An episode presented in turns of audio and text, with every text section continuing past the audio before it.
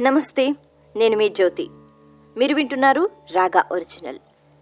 ఆంజనేయ స్వామిని స్మరించుకున్న వెంటనే చాలా ధైర్యం వస్తుంది. ముఖ్యంగా మనోధైర్యం అలాగే బుద్ధి పెరుగుతుంది.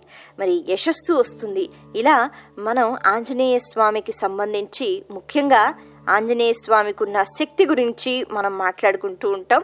ఆయన్ని స్మరించుకుంటున్న వెంటనే ఎటువంటి భయాలు ఉన్నా అవన్నీ కూడా దూరంగా వెళ్ళిపోతాయి అన్నది మన నమ్మకం. అయితే ఆంజనేయ స్వామి ఆయన ఒక గొప్ప సంగీత విద్వాంసుడు అన్న విషయం మనలో చాలా కొద్ది మందికే తెలుసు. సంగీతం అంటే మనం రామాయణంలో ఎప్పుడు కూడా ఆయన కూర్చుని పాటలు పాడటం కానీ అటువంటివి ఎప్పుడూ మనం వినము. అయితే అతనికి ఆ కళ కూడా ఉందటండి. సంగీతంలో ఆయన చక్కని విద్వాంసుడు. విద్వాంసుడు అని మనం ఎందుకన్నాం? ఆయన ఎక్కడైనా కూర్చుని పోటీ పడ్డారా? లేకపోతే ఆయన ఎప్పుడైనా కచేరీలు ఇచ్చారా? అంటే అలా కాదు కానీ ఒక గొప్ప వరాన్ని ఆయన పొందాడు. సంగీతంలో కూడా నువ్వు చక్కగా ఒక ఉన్నత స్థాయిని పొందుతావు అనే వరాన్ని ఆయన పొందాడు. కాబట్టి ఆంజనేయ స్వామి అనేటప్పటికీ ఆయన గొప్ప సంగీత విద్వాంసుడు. ఆయన పాడాడు అంటే ఇక అంటుంటారు చూడండి పాటకి ఆ చమత్కారం ఉంది సంగీతానికి ఆ చమత్కారం ఉంది. రాయినైనా కరిగించగలదు సంగీతం అని చెప్తూ ఉంటారు. అలా కరిగించిన మహానుభావులు ఇదివరకు ఉండేవారు. మరి ఇప్పుడు మనకి కనిపించకపోవచ్చు కానీ ఇదివరకు పాడితే రాళ్ళు కూడా కరిగిపోయేవన్నమాట. అలా ఆంజనేయ స్వామి పాడినప్పుడు రాళ్ళు కూడా కరిగిపోయే స్థితిలో ఆయన అంత చక్కగా పాడారు కాబట్టి విద్వాంసుడు అని మనం చెప్పుకుంటున్నాం. ఇంకా చెప్పాలి అంటే అంతకు మించి అని చెప్పుకోవచ్చు.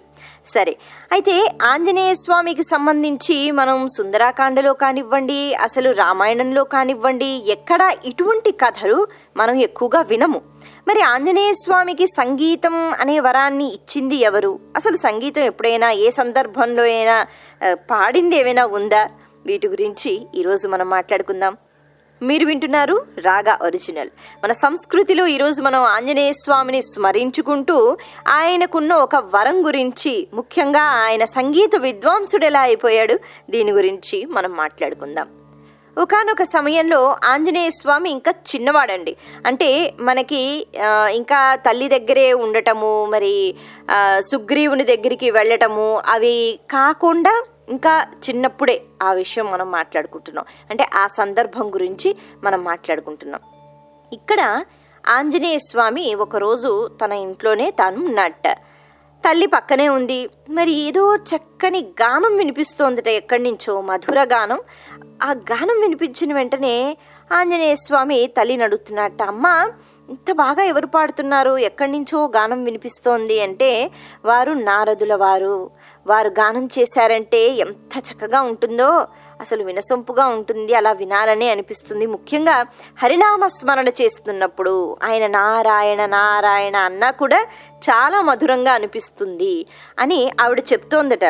ఇంతకీ నారదులు అంటే ఎవరు? అంటే అప్పటికి ఆంజనేయ స్వామి ఇంకా చిన్నవాడండి. అప్పుడే అన్ని వరాలు పొందినవాడు. అంటే అన్ని దేవుళ్ళ దగ్గర నుంచి కూడా ఒక్కొక్క దేవత ఒక్కొక్క వరాన్ని అనుగ్రహించిన సమయం అనమాట అప్పుడే సూర్యుడి దగ్గరికి వెళ్ళి రోజు విద్య నేర్చుకుంటున్న సమయంలో ఈ సంఘటన జరిగింది.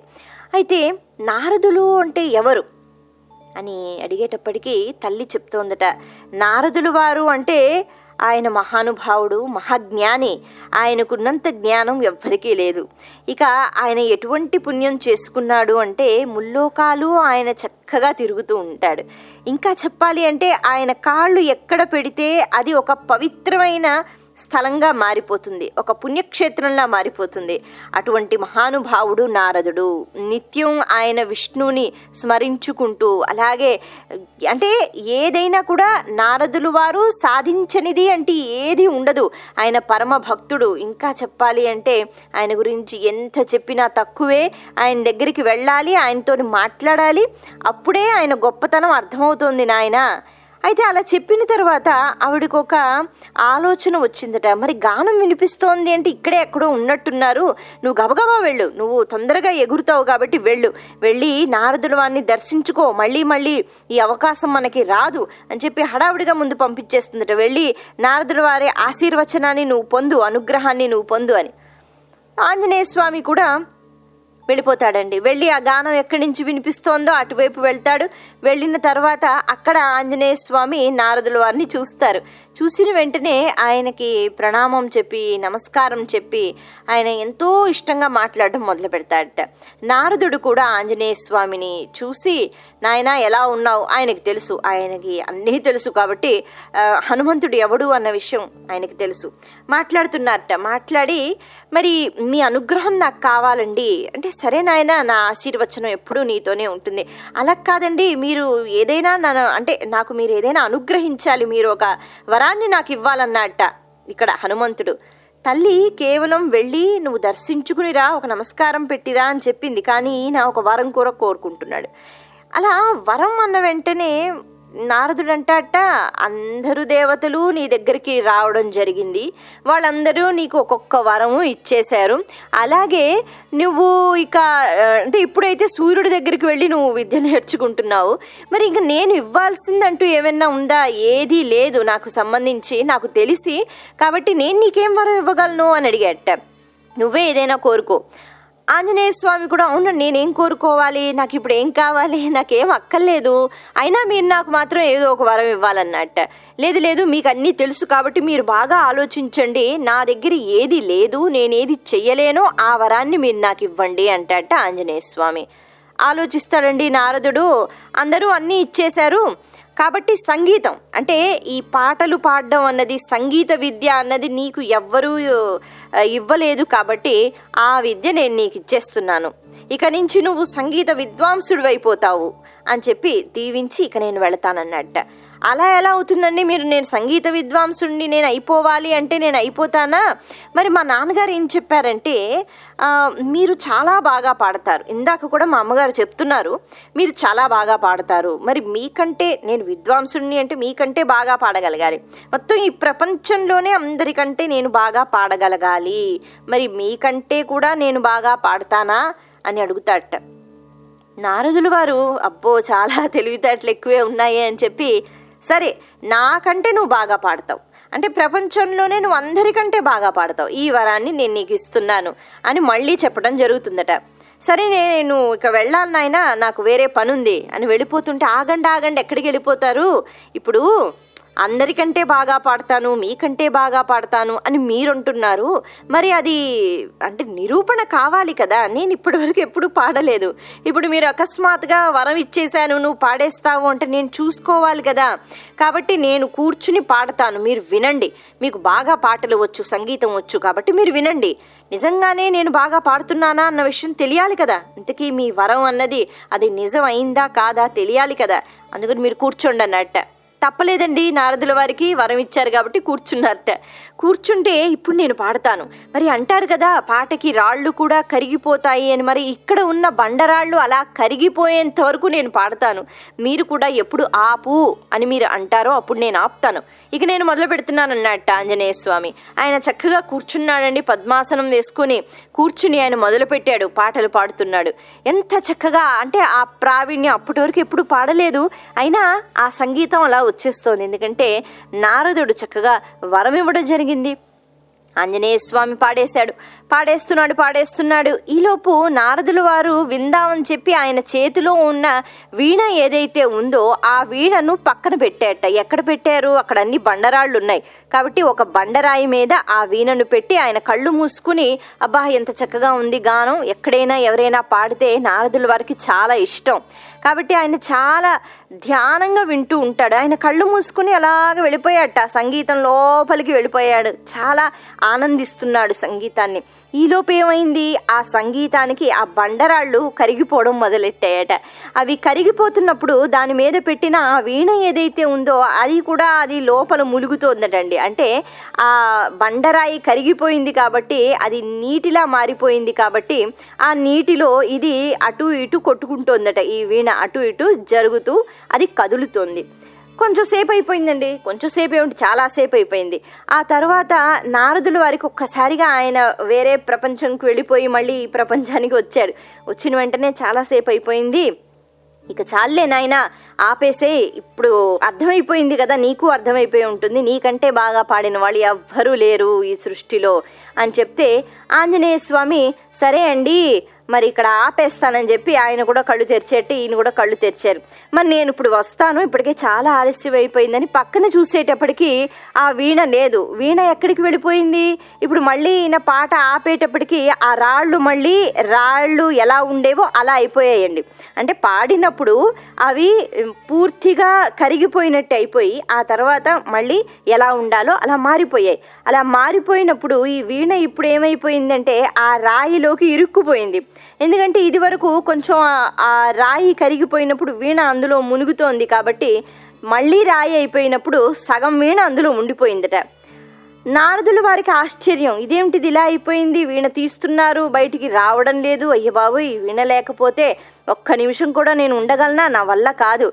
మరి ఏం చెయ్యాలి? అని ఆలోచిస్తున్నట్ట. ఆంజనేయ స్వామిని అన్నట్ట నువ్వు చూడు ఎంత పని చేసావో పాడుతూనే ఉన్నావు పాడుతూనే ఉన్నావు. నేను కూడా వింటూ మర్చిపోయాను. ఇప్పుడు ఆ బండరాయి కరిగిపోయింది. ఇప్పుడు వీణ అందులో ఉండిపోయింది. నువ్వు మళ్ళీ పాడితే మళ్ళీ అది కరిగిపోతుంది కదా అప్పుడు నా వీణ నేను బయటికి తీసుకొస్తాను. మళ్ళీ ఇంకొంచెం సేపు పాడు అన్నట్ట. ఆహా నేను పాడనండి అన్నట్ట ఆంజనేయ స్వామి అలా ఎలా అవుతుంది? ఇప్పుడు నా వీణ అందులో ఇరుక్కుపోయింది. నాకు అదే వీణ కావాలి. కాబట్టి పాడవయ్యా అన్నట్ట.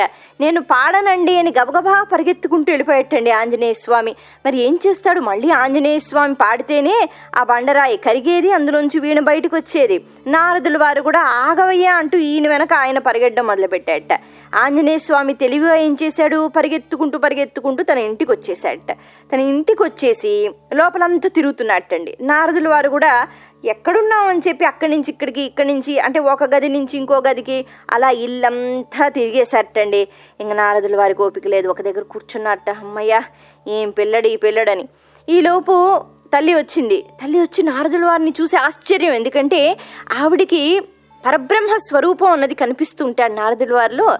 ఆయన్ని దర్శించుకోవడమే చాలా ఎక్కువ అనేటప్పటికి ఆయన వచ్చి ఇంట్లో కూర్చున్నాడు. గబగబా కాళ్ళ మీద పడిపోయి స్వామి ఏమిటి మీరు మా ఇంటికి వచ్చారు? ఎంతటి అదృష్టం? అని ఆవిడ మురిసిపోతుందట. ఈయన బాగా అలసిపోయాడండి అన్నట్టమ్మా ఆంజనేయ స్వామి ఎక్కడున్నాడో నాకు తెలీదు. పరిగెత్తి పరిగెత్తి పరిగెత్తి ఇక్కడే తిరుగుతున్నాడు. ఇక నా వల్ల కాదు తల్లి ఒక్కసారి నీ కొడుకుని పిలు. అన్న వెంటనే పిలిచిందట ఆవిడ ఏం చేసావు హనుమా? ఇబ్బంది పెట్టావా నారదుల వారిని? అంటే ఏం లేదమ్మా ఇబ్బంది అంటే ఏం లేదు కానీ నా వీణ అక్కడ ఇరుక్కుపోయింది మళ్ళీ పాడితే గాని ఆ వీణ బయటికి రాదు. కాబట్టి ఎలాగైనా నచ్చచెప్పు నీ కొడుక్కి. అన్న వెంటనే ఆంజనేయ స్వామి నేను ఖచ్చితంగా పాడతానండి ఎందుకు పాడను? అని చెప్పి అప్పటికప్పుడు అక్కడ కూర్చుని మళ్ళీ పాడడం మొదలుపెట్టాట అలా పాడిన వెంటనే అక్కడ వీణ బయటకు వచ్చేసిందండి అంటే రాయి మళ్ళీ కరగడము ఆ వీణ బయటకు వచ్చేయడం అయితే నారదుడు అడుగుతాడట మరి ఈ మాత్రం దానికి ఇంతలా నన్ను పరిగెత్తించి ఇంటి వరకు తీసుకొచ్చి ఇంట్లో మరి ఇలా ప్రదక్షిణాలు చేసినట్టుగా ఇల్లంతా తిప్పించావు. మరి ఈ పాట ఏదో అక్కడే పాడుంటే అయిపోయేది కదా. ఎందుకు ఇంత పని చేసావు అని ఆంజనేయ స్వామి అన్నాడు అక్కడే పాడేస్తే మీరు వినేసి మీ వీణ పట్టుకుని అలా వెళ్ళిపోతారు. మరి మా ఇంటికి రారు కదా. మా తల్లి మీ గురించి చాలా గొప్పగా చెప్పింది. మరి తల్లి ఒక్కసారి మిమ్మల్ని దర్శించుకుంటే ఎంత బాగుంటుంది. అలాగే మీరు ఎక్కడ పాదం పెడితే అక్కడ అదొక పుణ్యక్షేత్రంతో సమానం పవిత్రమైన స్థలంగా మారిపోతుంది అని మా అమ్మ చెప్పారు. అందుకని మిమ్మల్ని ఎలాగైనా ఇంటికి రప్పించాలి ఈ ఇల్లంతా మిమ్మల్ని తిప్పించాలి అని నేను ఈ పని చేశానండి. ఇంకా దేనికి కాదు మరోలా అనుకోకండి అని చెప్తున్నట్ట ఆంజనేయ స్వామి. నవ్వు వస్తుందండి నారదుల వారికి. మనస్ఫూర్తిగా మరొక్కసారి ఆశీర్వదించి నారదుల వారు అక్కడి నుంచి వెళ్ళిపోవడం జరుగుతుంది. ఈ అద్భుతమైన సంఘటన మనకి నిజంగా అంటే ఇటువంటి కథలు చెప్పుకోవడం వల్ల మనం ఏం నేర్చుకోవచ్చు అంటే మహానుభావులు ఒక స్థాయిలోకి వాళ్ళు వెళ్ళిపోయిన తర్వాత మహాజ్ఞానులు వాళ్ళు ఏది ఇవ్వటానికి ఆలోచించరండి. ఇప్పుడు నారదుల వారు ఆయన చాలా బాగా పాడతారు. ఆయన గొప్ప విద్వాంసుడు. అయినా ఒక బాలుడు వచ్చి నాకు వరం కావాలి నీకంటే నేను ఎక్కువగా పాడాలి అంటే స్వార్థము అంటే నాకంటే ఎక్కువగా ఎందుకు నేను ఆ వరం ఇవ్వాలి అని ఆలోచించరు మహాజ్ఞానులు మహానుభావులు. కాబట్టి వాళ్ళు ఏమైనా ఇవ్వడానికి సిద్ధంగా ఉంటారు. దేని మీద? వాళ్ళకి వ్యామోహం అన్నది ఉండదు.